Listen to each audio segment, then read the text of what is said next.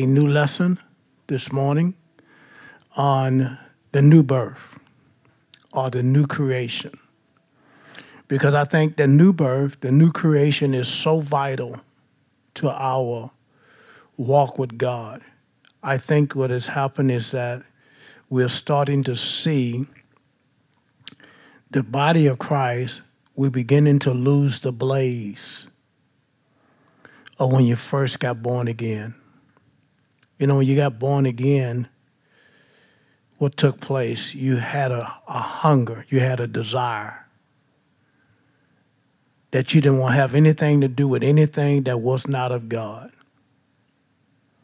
But then we we lack our walk, our stance, and we start allowing things that we knew that we didn't like, and they start to creep in again. So what I'm going to do is is share with you on uh, faith through the uh, new creation. Now, again, let's look at our foundation scripture. Let's go to 1 John 5 4. This is our theme. This is the theme of the year. so 1 John chapter 5 and verse 4 say, For whatever is born of God is what? Is victorious over the world. So that means you and I, we have the victory, right? We're victorious over the world. So it said, whatsoever is born of God is what? Victorious over the world. And this is the victory that does what? That conquers the world. It is what? Our faith. Can you see that? So, what conquers the world? Is our faith. And so we know that faith is the response to what grace have made. Faith is powerless without grace. Okay? Faith is powerless without grace. Uh, and then without grace, I mean, without faith, grace is uh, is also in a manner of being powerless. Why? Because grace makes it, but faith is the response. Okay, so you can't. It's like salt you have sodium and chloride, right? So if you te- if you digest chloride or sodium by itself, it's a poisoning. What take place? You could die, right? If you ingest too much. But if you take this sodium and the chloride together, what does it, it produce? It produces salt. Well, it's the same way about grace and faith. You can't have one without the other. Grace makes the provision but then faith on this hand is the one that is the only response to what grace have made. Okay? So grace have also provided not just, you know, our salvation, but what is in this salvation. Part of what's in this salvation is our sanctification. So here's going to be your uh, uh, scripture that we're going to be using all this week and maybe next week too, It's 1 Corinthians 1.30. 1 Corinthians. Let's start at verse uh, 26. 1 Corinthians 26. 126. 1 Corinthians 126.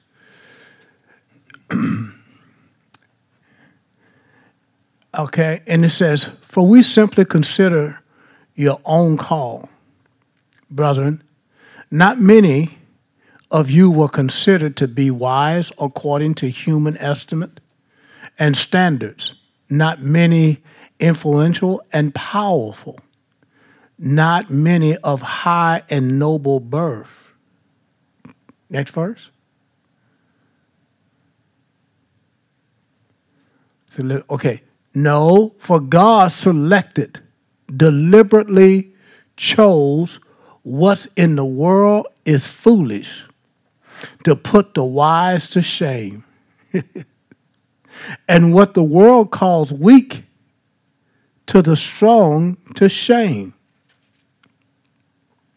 And God also selected, deliberately chose what is in the world, is lowborn and insignificant, and branded and treated with contempt, even the things that are nothing, that he might dispose and bring to nothing the things that are. Keep going.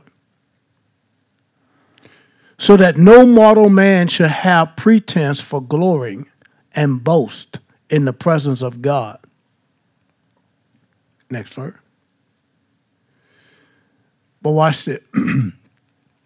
but it is from him that you have your life in Christ Jesus. It is from who?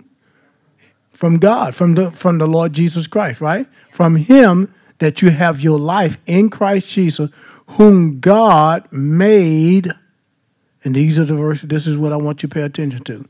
He made our what? Wisdom from what? From God. Revealed to us a knowledge of divine plan of salvation previously hidden. Think about that just for a moment. Think about what that just said. He what? He revealed to us a knowledge of divine plan of salvation previously hidden. Well, it's not hidden anymore because you know of it, right? Manifesting itself as our number one righteousness. Thus make us upright and putting us in right standing with God. And our consecration, well, which would bring, mean our sanctification, making us pure and holy. And our redemption, providing our ransom for eternal penalty for sin. Now put that in King James. Uh, Zach. You can put in New King James. Let's read this verse here. It says, But of him are ye where? In Christ Jesus, who became for us what? Wisdom for God, righteousness, sanctification, and redemption. Now we're going to pay attention to all of those words, but I'm going to key in on the word sanctification. Okay? And the reason why sanctification, what is sanctification? Sanctification is a separation. Sanctification is something that we were brought about. That means you were brought out of the world. You were separated. You were set apart from the world. So our sanctification making is making a distinction between us, the new life that we have in Christ Jesus, and the world that we were living in. So when we say that uh, separated are, you know set aside, in other words, your life, my life, the moment you got born again, you were separated. You were set aside for the master's use. So separate sanctification means you have come out from the world and receive Jesus Christ as your personal Savior. So that means you've been sanctified with the truth. That's what sanctification is. Also, along with sanctification, when you were sanctified, you were made holy. So you were made holy. Why? Because, and it all stems from the new birth. Let's put this up just for a moment. Go to, uh, it says, but of him you are in Christ Jesus. And that's where your sanctification come from. That's where your holiness come from. Are you follow what I'm saying? It doesn't come from by what you wear. It doesn't come by uh, some uh, uh, uh standard. It come from the new birth. Your sanctification, your holiness, your righteousness, your redemption come from the new, come from that place in Christ, what He's already done. So I'm sanctified because of Jesus' death. I'm righteous because of Jesus' death. The blood was shed, okay? I'm, uh, uh, what is the other one? Uh, righteousness. I say that. Uh, uh, yeah, I'm set aside because of his death. Okay? So your sanctification, I want you to understand this because we're going to drill in on this because a lot of time people think their sanctification is based upon something that they do, and I can understand why they feel that way, and it is part of that, but sanctification is a part. When you are sanctified, that means as you are here, you are here from the world. Most of the world is where at home trying to get over a hangover or whatever. The body of Christ, people that are belong to Christ, they do what? They come to church. The purpose of coming to church so that you can grow in your sanctification. So that why? There are, mod- there are deeds in your body that need modification. Okay? So, in order to modify the deeds of your body, then you're going to have to hear the truth, you, know, that brought you this sanctification. Let me give you an example. Go to me uh, with me to uh, John chapter 17 and look at verse 14. John 17, start at verse 14. And listen what Jesus said here about the disciples. He said, I have given them your word. See, that's what it is. See, you have to have the word. Okay, if you're going to walk in your sanctification, if you're going to walk in this holiness, if you're going to walk in your justification, that's another word. It's the same word for righteousness, but you you're righteous, you're justified, you're holy, you're sanctified, not based on what you do, but based on what Jesus already did for you. So my sanctification now is like what you're doing. You're sitting here learning how to walk in this new identity.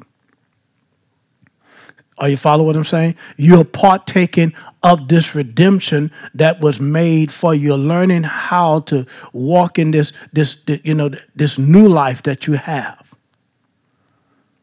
Because you, you don't automatically just walk in this. Okay, just like a, a natural just, I mean, we all grew up in a natural home, right? In a natural environment. Well, we all had friends. We all had friends, and sometimes we had relatives that stayed on the same street or whatever. But guess what? There was a time at the end of the day, you had to go to your house, I had to go to mine, right?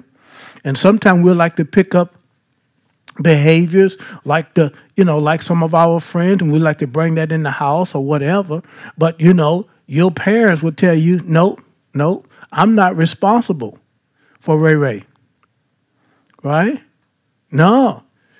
You're not to do what Ray Ray did. This is this is what, how we're to do things. What see what you, the house is a place of separation to teach you sanctification. What is that? It's teaching you how to live. She's your parent is putting you in an atmosphere to do what? To grow up with a certain uh, uh, idea, with a certain way of living a certain way of understanding. So when you are in life, you'll know how to behave in the manner that they taught you. Well, this is what the house of God is all about. It is to bring you from out of the world, bring you into the house of God, or to a place where you are learning to do what? So that you can learn how to walk in this new life with this new attitude, and you'll be able to do what? uh, uh, comprehend what all manner of people with this new life that you have embraced. You can't do this on your own. Okay? And so here, notice this the first thing Jesus said here, talking to the Father, he's talking to the Father. This is his prayer, his priestly intercessory prayer to the Father. Because he's getting ready to go back. He's getting ready to go back. And uh, Matter of fact, let's show you how your sanctification first came about. Go to the first verse. Go to verse 1 of the same chapter here. Jesus spoke these words and he lifted up his eyes to heaven and said, Father, the hour is what? Come. Glorify your Son, that your Son may also glorify you. Notice he said, Father, the hour has come. Glorify your Son. In other words, to glorify your Son, notice this manifest what you have destined for my life in this earth. In other words, to bring salvation to you and I. So, manifest, in other words, reveal. Let it happen. Let me become the sin let me take up on the spiritual death. Let me take up on sickness, disease, everything that separated us from God. This is what he's saying here. Because he, he recognized this is, this is the, my reason for being here on the earth. Okay? And notice he said, that your son may glorify you. So, how would his son glorify him? The way his son will glorify him by walking out the plan that the Father had for our redemption for our sanctification, for our holiness. Our holiness is a standard. Okay? It's not the root, it's the fruit. The root is your salvation in Him, you being born again. The fruit of your salvation, of the new birth, is holiness, it is sanctification, it is the justification or our righteousness. Okay? And no, no, watch this. Verse 2. So, what does he say here? And as you have given him authority over all flesh, that he should have that he should give eternal life to as many as you have given him. So you see why? Because he is he is the impediment that if eternal life is going to be to all mankind, it's going to come through him. And this is why John 3:16 said, "For God does what? So loved the world that he did what? He gave. What did he get? He gave his only begotten son. That means a son that was without sin, that was without fault, a son that was perfect in all of his doing. But he did it for you and I. Okay? And notice this, verse 3 and this is eternal life, that, that they may know you, only true God. Now, see, how, notice this Jesus spent time with them, the disciples that he had, the ones that the Father gave him. And this is what we're doing right now. We're spending time with each other doing what? Being discipled, that we may know him. You don't know him like you think you're going to know him. We know him little by little. Why? Because we're being transformed little by little. Notice this. And this is eternal life that they may know you, the only true God, and Jesus Christ, whom you have sent. Right? Keep going. I have glorified you on the earth. I have finished the work which you've given me to do. Now that's powerful. That should be all of our prayer. Lord, I want to finish the work you have given me. Notice what Jesus said. Uh, what? Go back. He said, I have glorified you. That means I have manifested you, your presence, your ways of doing to the men that you have given me.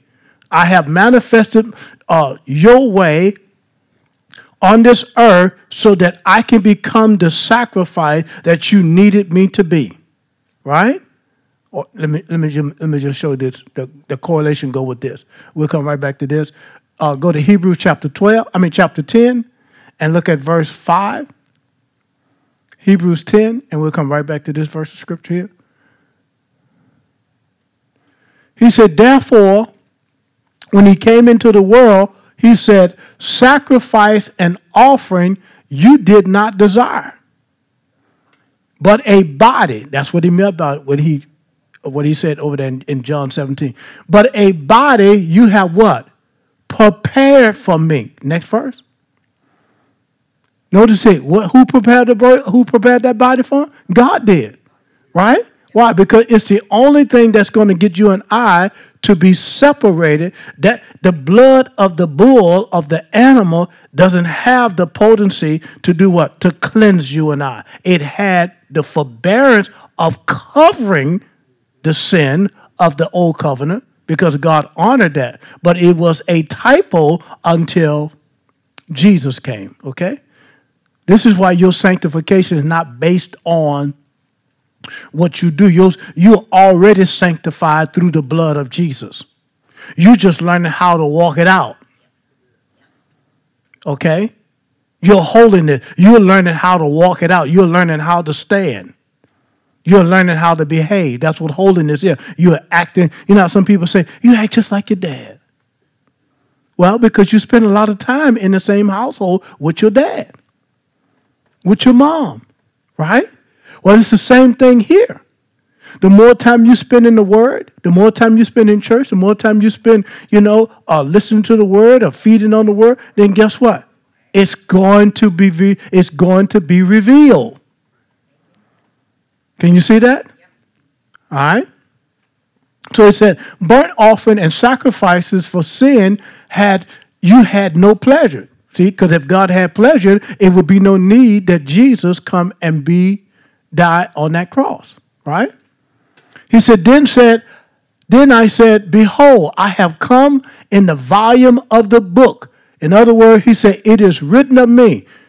In other words, already was written for him, for Jesus to do what? To come and do his will. Say, to do your will, O God. Keep going. Previously, previously saying, sacrifice and offering and burnt offering and offering for sin you did not desire, nor had pleasure in them which are offered according to the law. Why? Because it was something repetitive year after year, and it never cleansed, it never took away the conscience of sin. Next verse. And he said, and then he said, Behold, I have come to do your will, O God, to do what? No, here, here it is. I've come to do your will, O God. Notice it. He takes away the first that he may establish second. In other words, in order for him to take, in order for him to fulfill the will of God, he have to be that perfect lamb without spot, without blemish. So what? That he could fulfill what the law required. God didn't. God didn't bend his way. God didn't create a weaker way. And I want to say that because this is what grace, grace is not God creating a weaker or a easier way. No. If we would have been perfect, then the law would have been accepted. You follow what I'm saying? The only reason why the law was not accepted because we were flawless. I mean, we were, we, we were full of flaws. The law was flawless. The law was perfect. The law didn't give. And this is the reason why under the law, James 2.10 say, when you have broken one of the law, let's just say you kept nine of the ten. And it's just not the ten. There are 600 other laws that you and I, that they, that they talk about that you don't know hardly know nothing about. But let's just say the big ten. And, and if you just broke one, I mean, just think about it. you took a test, uh, Brother George, and you only missed one on the test. Well, how many know that's an A, right? That's a passing grade. Under the law, you fail. Because when you broke one or you missed one, it's just like, isn't that something? Domino effect. So this is what the this, and that's why the law is not given. But God didn't. It wasn't that God made made made us, you know, gave us grace and say, okay, like some people they use grace as a mean. Well, I'm under grace, you know.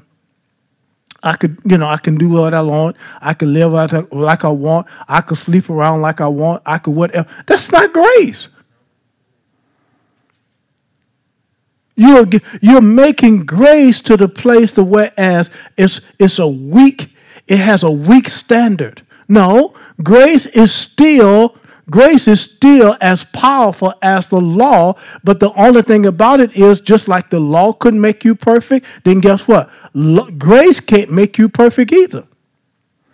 Your response to grace is by faith.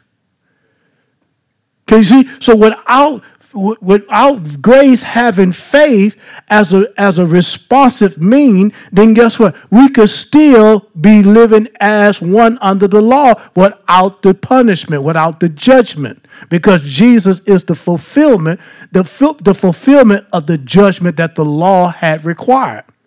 So the reason why you can't ever be judged by the law because someone perfect stood in my place and took my place and took away. So he fulfilled that. It's finished. That's obsolete. That's not something to be talked about. But grace have grace is the doorway that God has made unto you and I now that we should live by. Why? Because now the access to grace is by faith. So he's given an access whereby we can do that. Why? Because now that spirit, remember the justification, we were justified, or we are justified because he was raised up. I'm not going to turn it, but you can, if you take note, Romans 4.26 says, he was raised for our justification.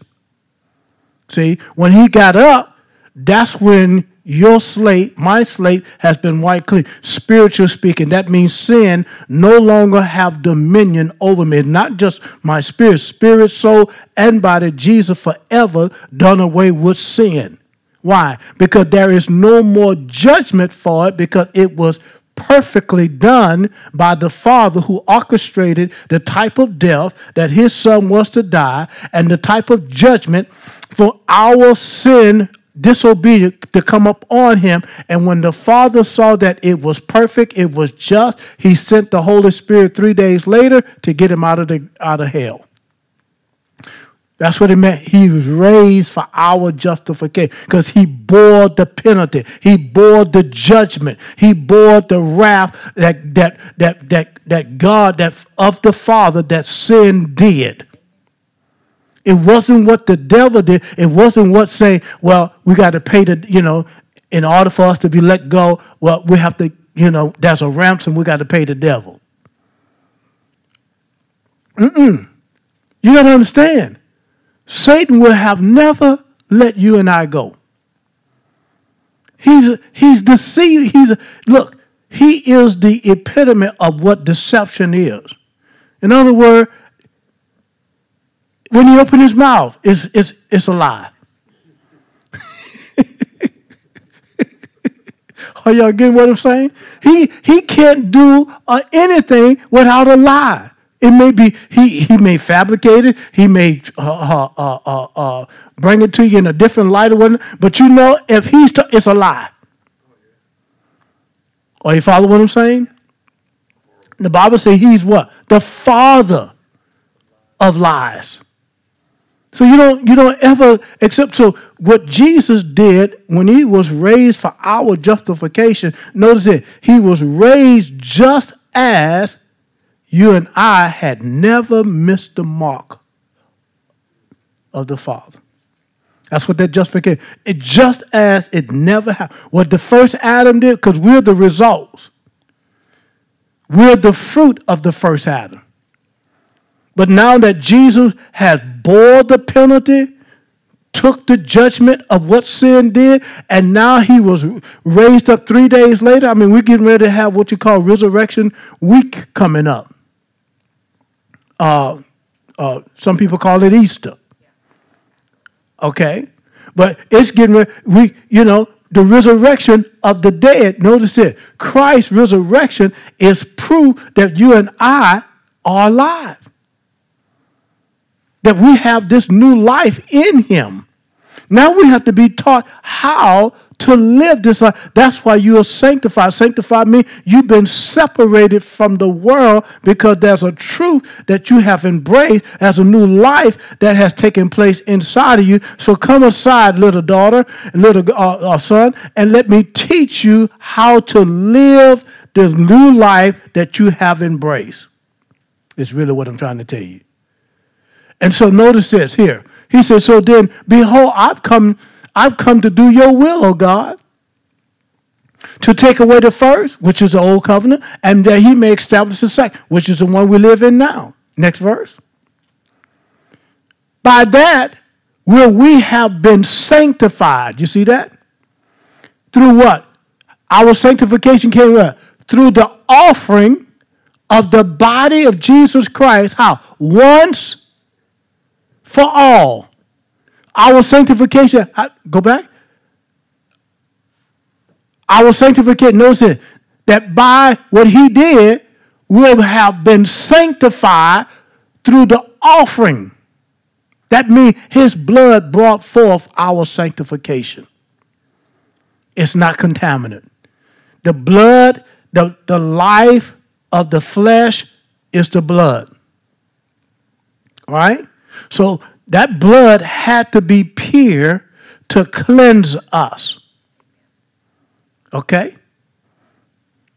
So, so he said, by, this, by that will we have been sanctified through the offering of the body of Jesus. Let's see. Put put put that verse in the NLT just for a moment. Let's see. Is that the verse that I'm thinking of?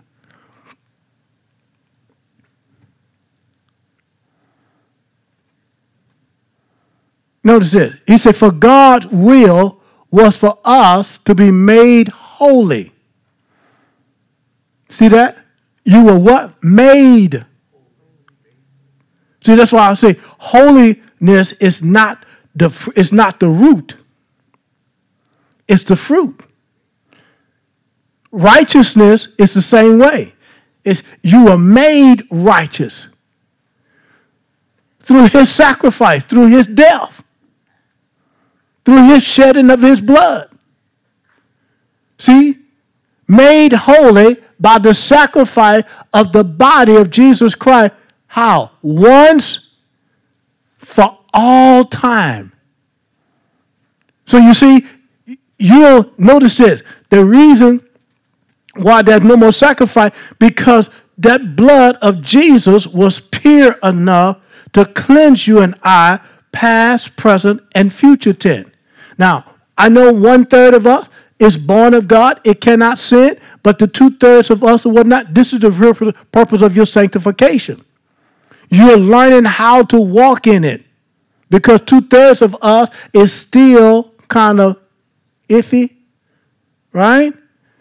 That's the that's what that sanctification does. So now my repentance is where? My repentance is what? Is learning how to walk, learning how to speak in this new life, in this new attitude of whose I am. Amen. So you're gonna you're gonna you're gonna you're gonna screw up sometime. You're gonna have some you're gonna make some mistakes sometime. So therefore, that's what that that's why it said separate, come apart come aside. You are coming aside. Why? Because of what the work of Christ is doing, what the word of Christ is doing on the inside of your soulless man. It's, it, what does it do? It's perfecting that sanctification. And the power of the Holy Spirit is the orchestrator of it all. Okay? So notice this. Uh, next verse. He said, under the old covenant, the priest stand and minister before the altar day after day, offering the same sacrifice again and again, which can never take away sin. That's why you, you will never be sanctified. That's why they, under the old covenant, always felt what something they had to do to be accepted, to feel worthy.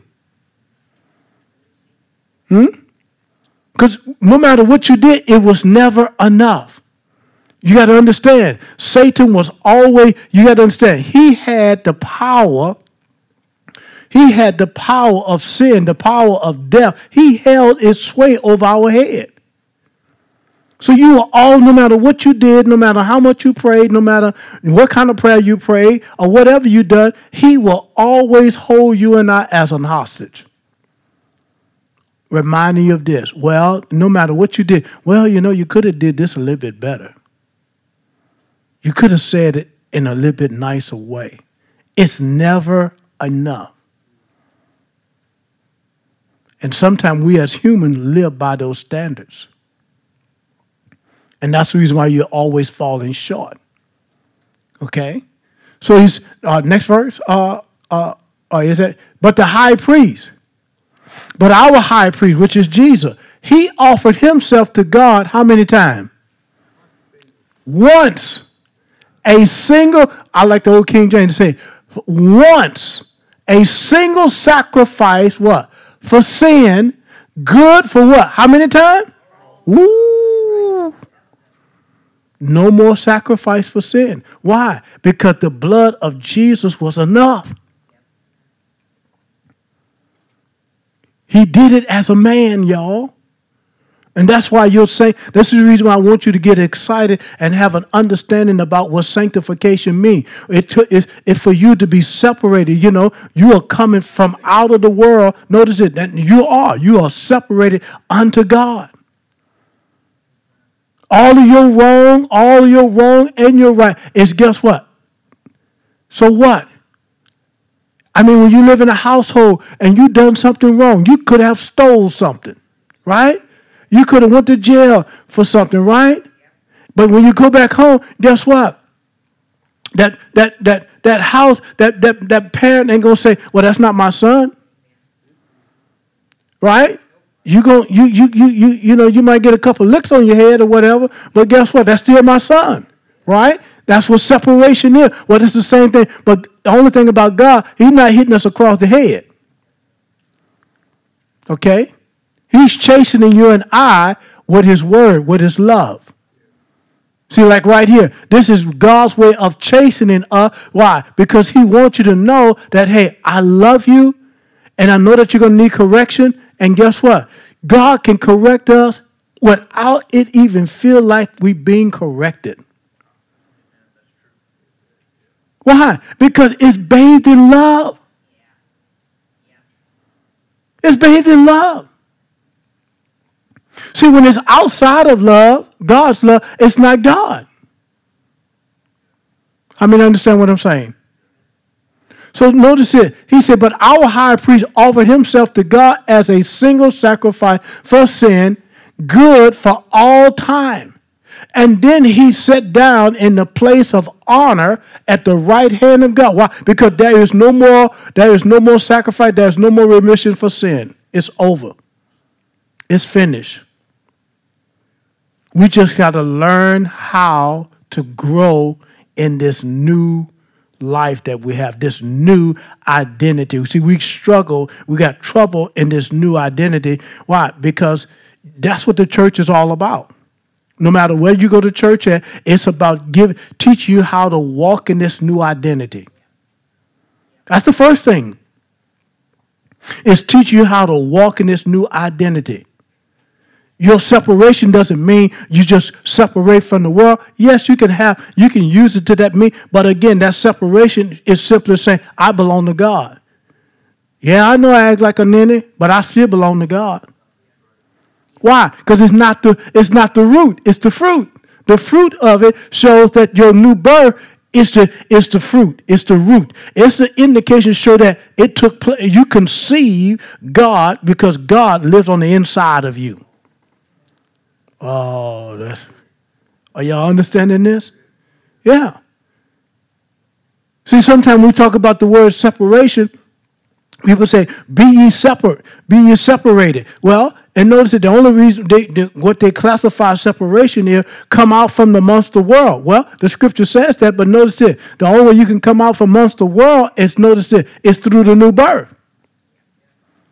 But we're using more of a physical thing a physical, uh, uh, uh, yeah, physical thing rather than understanding that, hey, you first have to understand that this is a spiritual concept and you got to have something in you to do what? To hold you steady while you don't go back and engage in the life that you once had.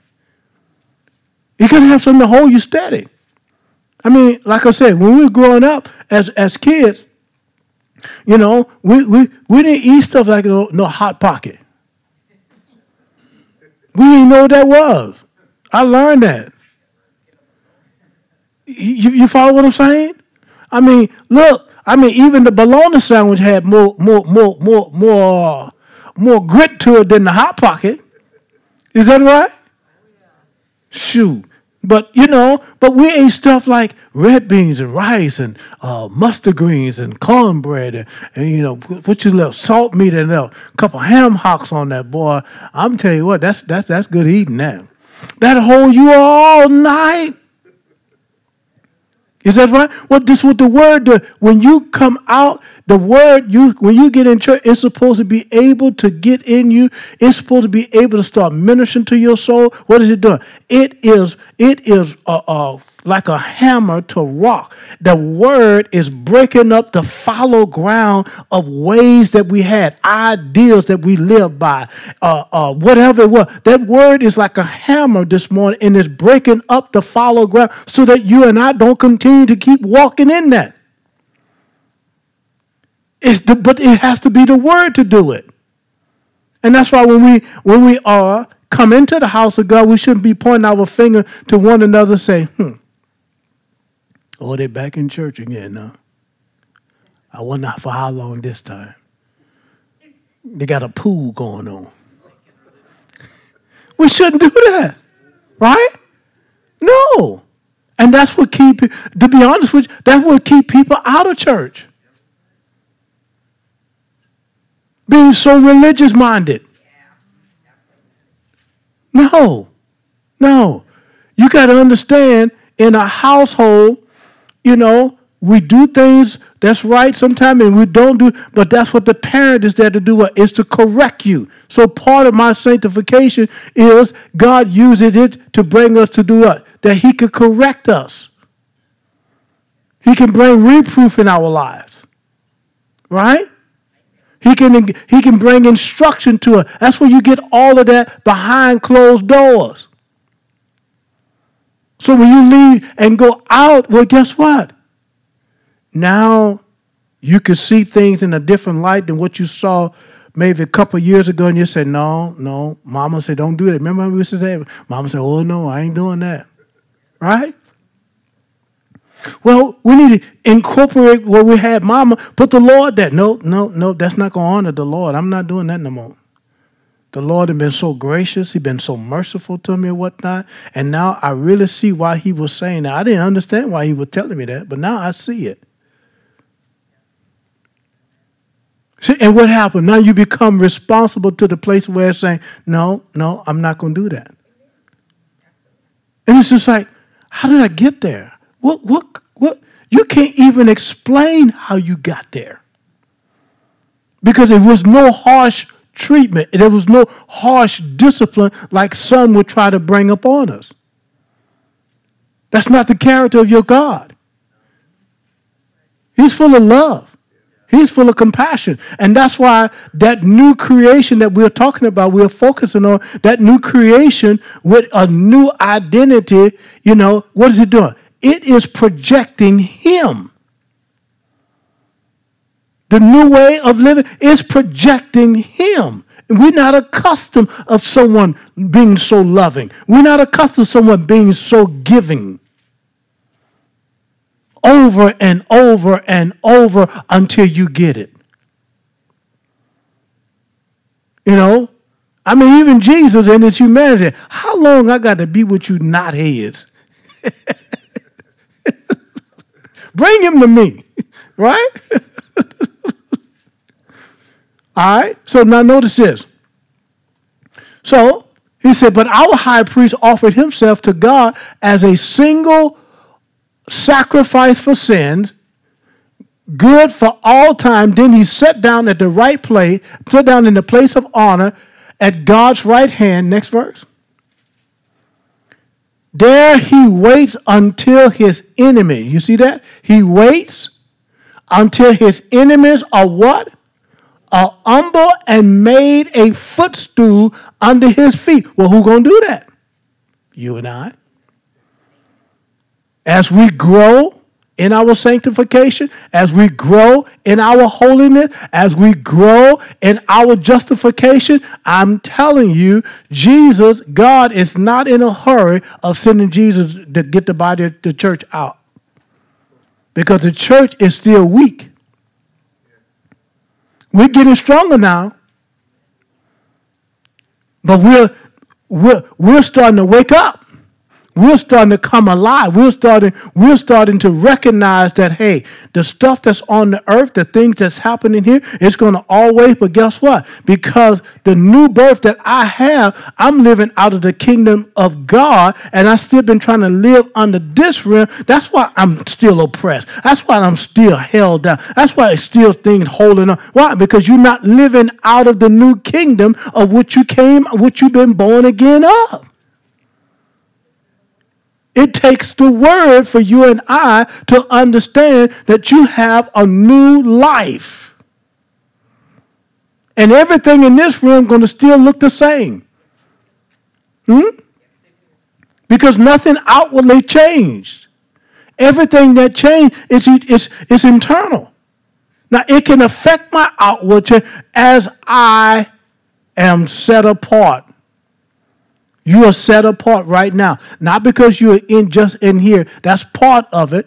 But you're set apart is even when you leave here, if you screw up, like uh, from here, you know, from from from uh, uh, uh, uh from here to toe, you still separated.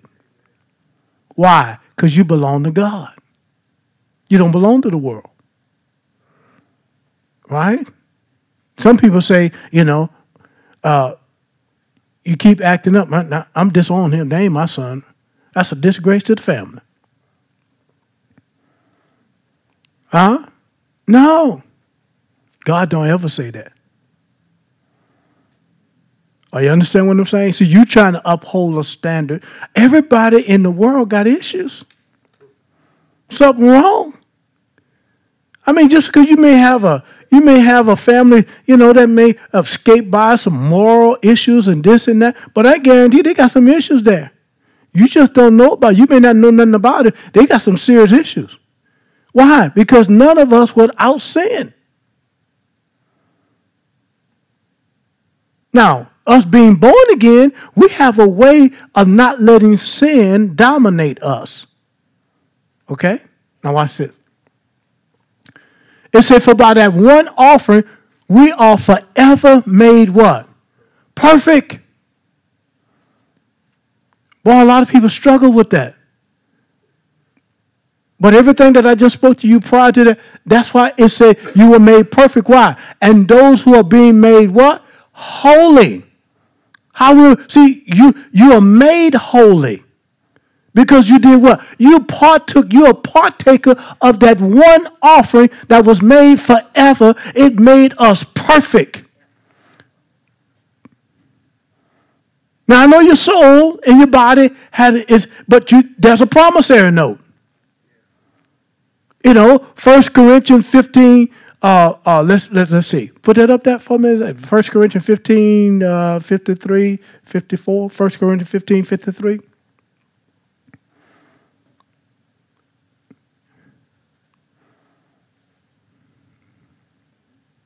First Corinthians 15.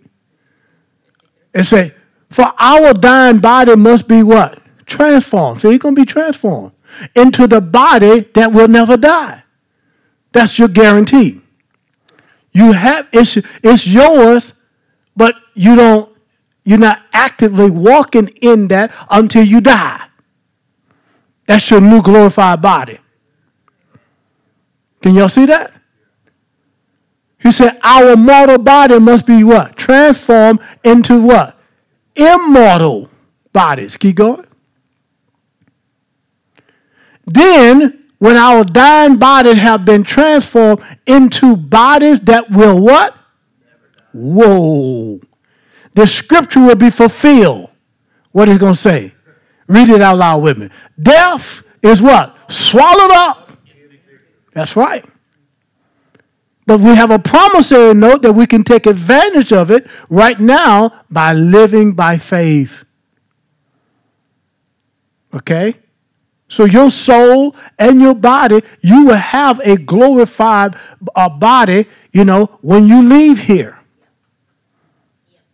But right now, what your your your spirit, which is born of God, it is enough to hold you that sanctification that you're living by. Your sanctification is enough to keep you in the house. Huh? Because you're born of God. Can y'all see that?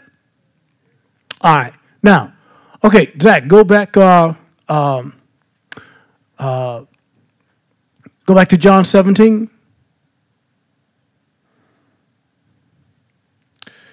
Da la la la. Hey, hey, hey. Goodbye. Na, na, na, na. Yep, y- y'all know what I'm saying here. All right. Okay. So uh, notice this in um, 18th verse. Okay. Just as you sent me into the world, look what he did. What does he say? I'm doing what? I'm sending them into the world. See, we're not here to escape. Man, we're here to take it head on. Why? Because what you got in you is more than enough. To do what? To take on. Can you see that? All right, next verse. Wait a minute. We we Oh, hold up, Zach. I'm sorry. I got I got ahead of myself. Oh, okay, but keep going. I have to go back because I'm in there now. And I give myself as a what? Holy sacrifice. See, the fruit. Why? Because it's without spot, is it is without blemish. You don't have no blemish. So I'm, I'm giving myself as what? A holy sacrifice for them. You and I. So they can be what? Made holy, but how? By the truth. That's what your holiness is. It's not a positional thing. Your holiness is by the truth that you embrace, the truth of whose you are. The moment you made Jesus the Lord of your life, you were holy. You were made holy. You were made sanctified. You were made just. You were justified. You were made righteous. You were made. The wisdom of God was made unto you. Sanctification, redemption was made unto you. It's not what you do. It's what He has done. I'm just partaking it by faith. Because that's the only way you're going to be it's the only way you're going to be able to enjoy it. Grace made it but faith is the partaker. Faith is powerless without grace. We just can't say what god made and then not ever well, well how do i get it that's what i'm sharing with you how to get it you already got it this is no new doctrine this is this is your salvation in its finest. And I'm convinced that's why many people who got born again, but they never heard the gospel. Not in this way. They never heard in the way that the sanctification of the truth can cause them to grow, can cause them to understand who they are. Why, you know, what is that what does it mean to be a Christian? What does it mean to walk separate? What does it what does it be what does it feel like to be hated? and still walk in love. You follow what I'm saying? I mean, you know, somebody talk about you, you say, what, your mama? Well, because you ready to fight. Right? But as a believer, we don't do that. We just say, praise God. I understand. And you walk away. Right? But in the world, you be looking for a way to fight. Huh? Your mama. That, see where I come from, your mom, that's enough. To, oh yeah, that's what you gonna talk about my mama. that that's a fight right there, right? Notice what he said. I'm praying not only for those, for these disciples. Now, this is a threefold prayer that Jesus has. This part of the prayer is for you and I in the body of Christ today. Okay? He said, but also for all who will ever believe in me, what? Through this message, through that message.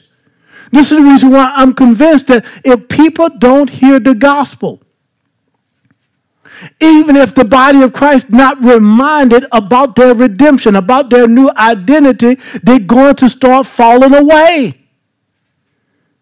It's not like something you just give to them one time and you got it. No, it's something that we have to keep hearing. It's like food. You got to do what? Keep eating it if you want to live, right?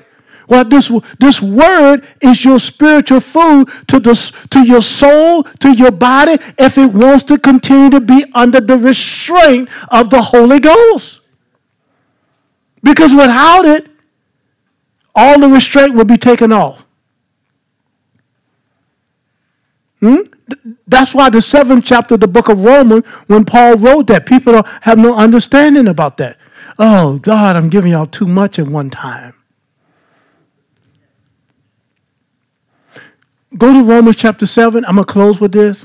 I, wait a minute. Before you do that, before you do that, go, go, go back to verse uh, 17 of the same chapter. I need to give you this because that's the, the, the, the, yeah. He said, make, he said, make them holy. Ooh. Make them holy how? The same word holy is sanctified. Same word. And so, you know, that holiness is not you ladies wearing long dresses with, you know, down to your ankle. That holiness is not putting your hair in a ball. You know, in a bond. Eh, I say a ball. Y'all understand what I mean by right? A bond. Right? Holiness does not mean with no makeup on. I think that's ugly. Without it, right? No, Y'all understand what I'm saying? No, if you want to make yourself look good, make yourself look good, right? I mean, look, you're on the bond and say, I don't want to wear no makeup because I don't want. That don't make you look good. I mean, that don't that don't that don't separate you from your holiness, right? No, no, no. It, it what I'm trying to say to you, a person that wear makeup, what it does, it make them look what? Feel pretty. Feel pretty, right? So without your without your without your makeup, you feel what?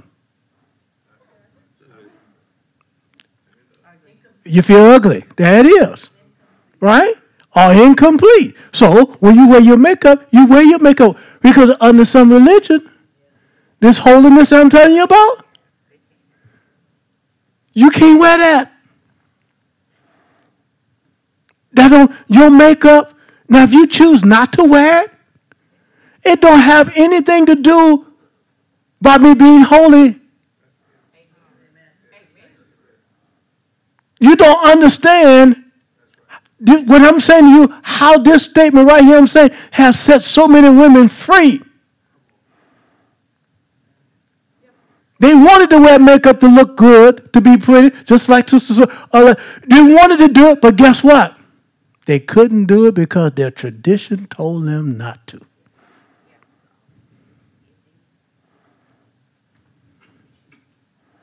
Hmm? See, a lot of religion wanted all of us to look like 10 miles of tore up road. They didn't want you because why? They was they were so afraid that if you focus on what you look like, it you understand what I'm saying? No. God wants us to look look our inside supposed to be a reflection of our outside. But I understand what has happened. We put too much emphasis now, we put more emphasis on the outside than we do on the inside. See, now I'm going just the opposite. But we got to keep a balance. So I got to teach you both sides. So just because you say, well, because look, some of you ladies probably have not walked across somebody that don't wear no makeup. And you thinking you sitting down talking to them, you know, because they say they're a Christian, what not the first thing they sit there and tell you, now, Paige, I know you say you love the Lord, but I'm just trying to tell you,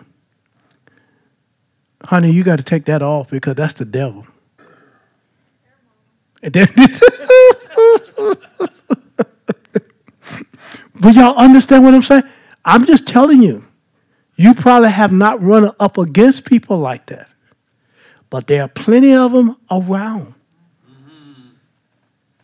And I'm just telling you, it doesn't make you one way or the other. If you choose not to wear that's your preference. Okay? But don't make a person feel condemned because they do wear makeup or because they do wear pants. There are some people, there are some religion that, right here in the same city, you can't wear pants. You have to have a dress on, and it's got to be down there by your ankle or skirt. None of your legs could be shown. Hmm? All of us are being sin. Because the men don't wear it under the old covenant, under the they didn't wear pants, they didn't have pants. They had what you call a what? Like a what do you call it? A robe? Or just a all in one? And the way you knew the men, the men were shorter than the ladies. But everybody wore robes. back then in biblical day. Everybody wore. But we live in a Western civilization, so just because we wear pants, and there are some people in the Middle East, they still wear the robe or whatever. That, that, that's not what this is speaking about. Just because you dress a certain way does not make you holy. Okay? Now I'm not saying, and I'm not saying you should just dress inappropriate, just in no, but the truth in you, if you are dressing provocatively outwardly, guess what? That truth inside of you wants to get a hold to you. Nobody have to tell you, you know, wear wear clothes that's appropriate. I was listening to one meeting that a person was in, woman that just got saved. She was a prostitute, a former prostitute. Someone witnessed to her, ministered to her. She received the gospel of Jesus Christ. And she wanted to go to church. She went to church that Sunday morning with only the clothes she had that she looked like a prostitute in. That's all she had. Do you know how many people shunned that woman?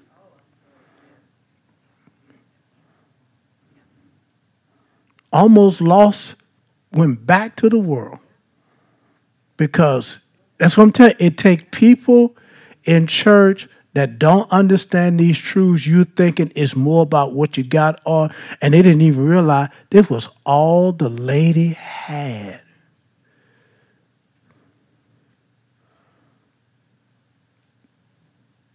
I mean, you think about, I think it's what, is it Gandhi? Gandhi? Yeah. Gandhi almost became a Christian. I mean, he was right there. And, and because of, of their prejudice, they wouldn't let him in.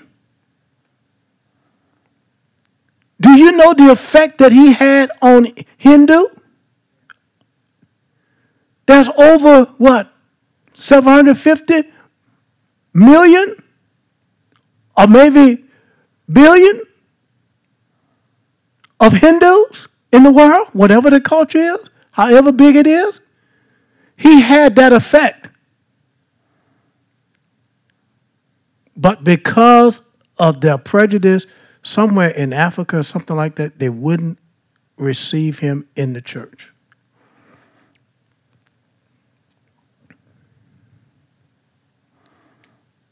It's the same, almost happened with Felix, when Paul stood before the, the council. It wasn't Felix, it was the other one. I forgot his name. But he said, Paul, much learning has made you crazy. He said, but I was almost, you almost persuaded me to become a Christian. and Paul said, not only you, but everyone in these chains, but these chains, I'm, I'm believing God that you'll be uh, King Agrippa. That's his name. Because Agrippa understood what Paul was saying, but he could not sit there and listen to that any longer because it was convicting his heart. So he left away and they sent Paul on away as he was giving his, you know, he was giving his testimony how he became a born again believer.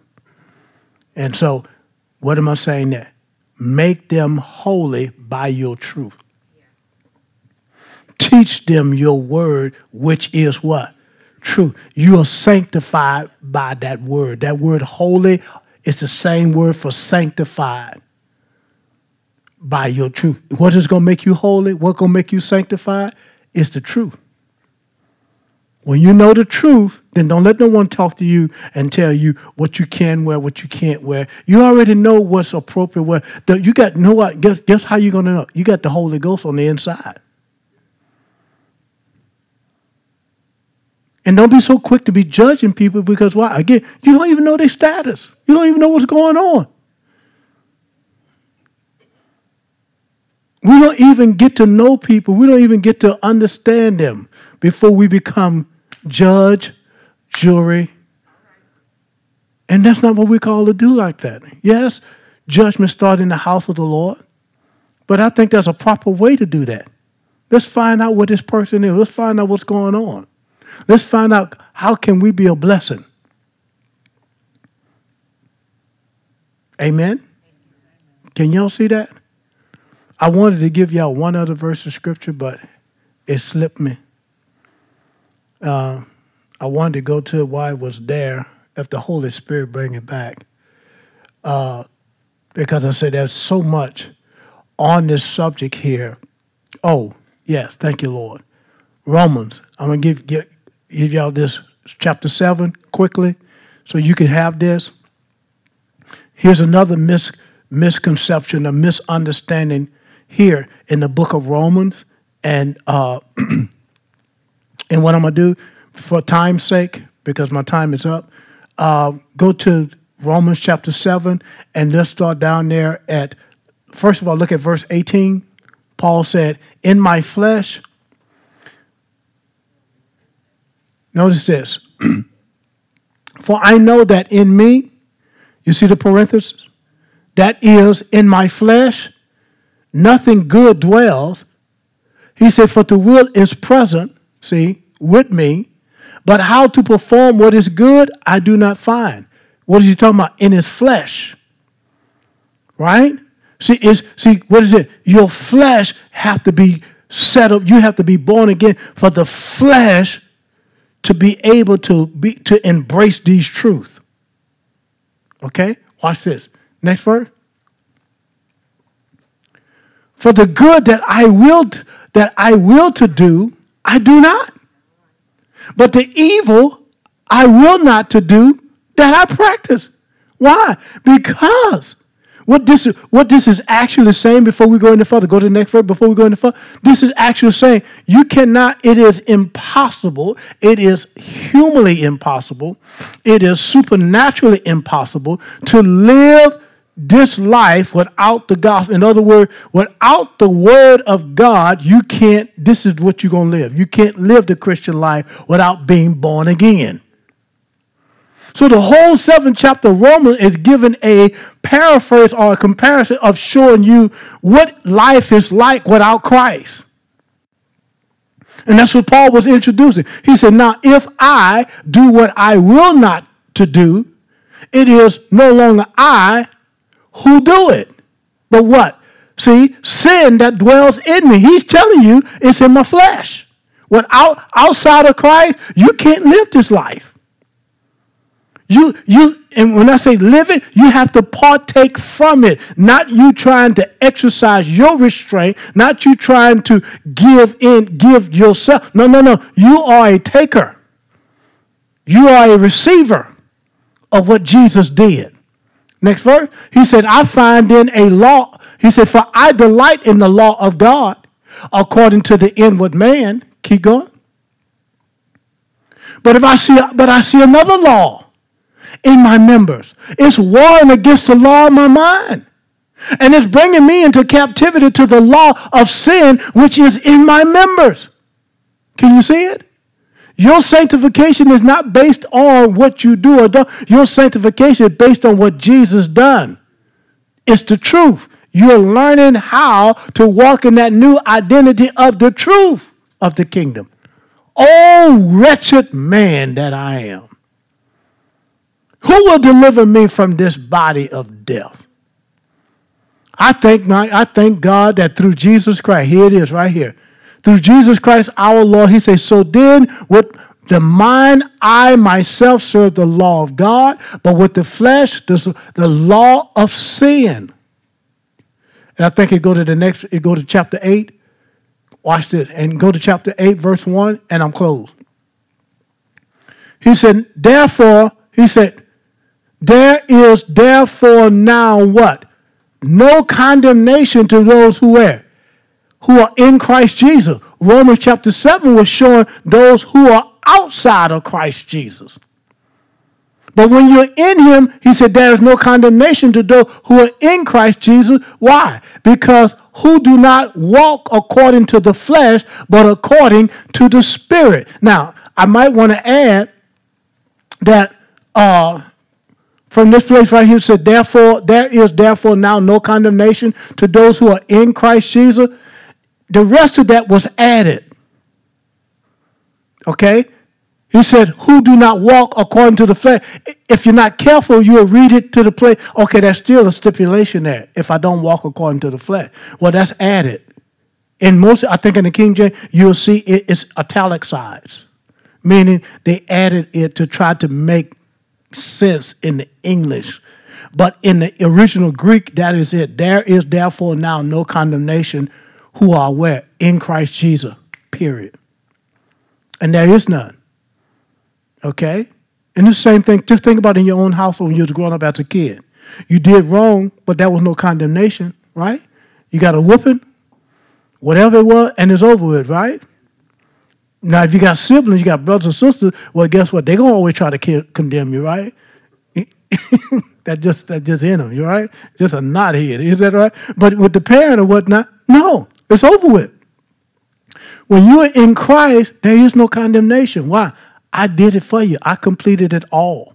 You're sanctified. You are holy. You, you are set apart so that what? The Holy Spirit can now instill these new truths of how to live in the new identity that you have embraced. Did y'all get anything out of that?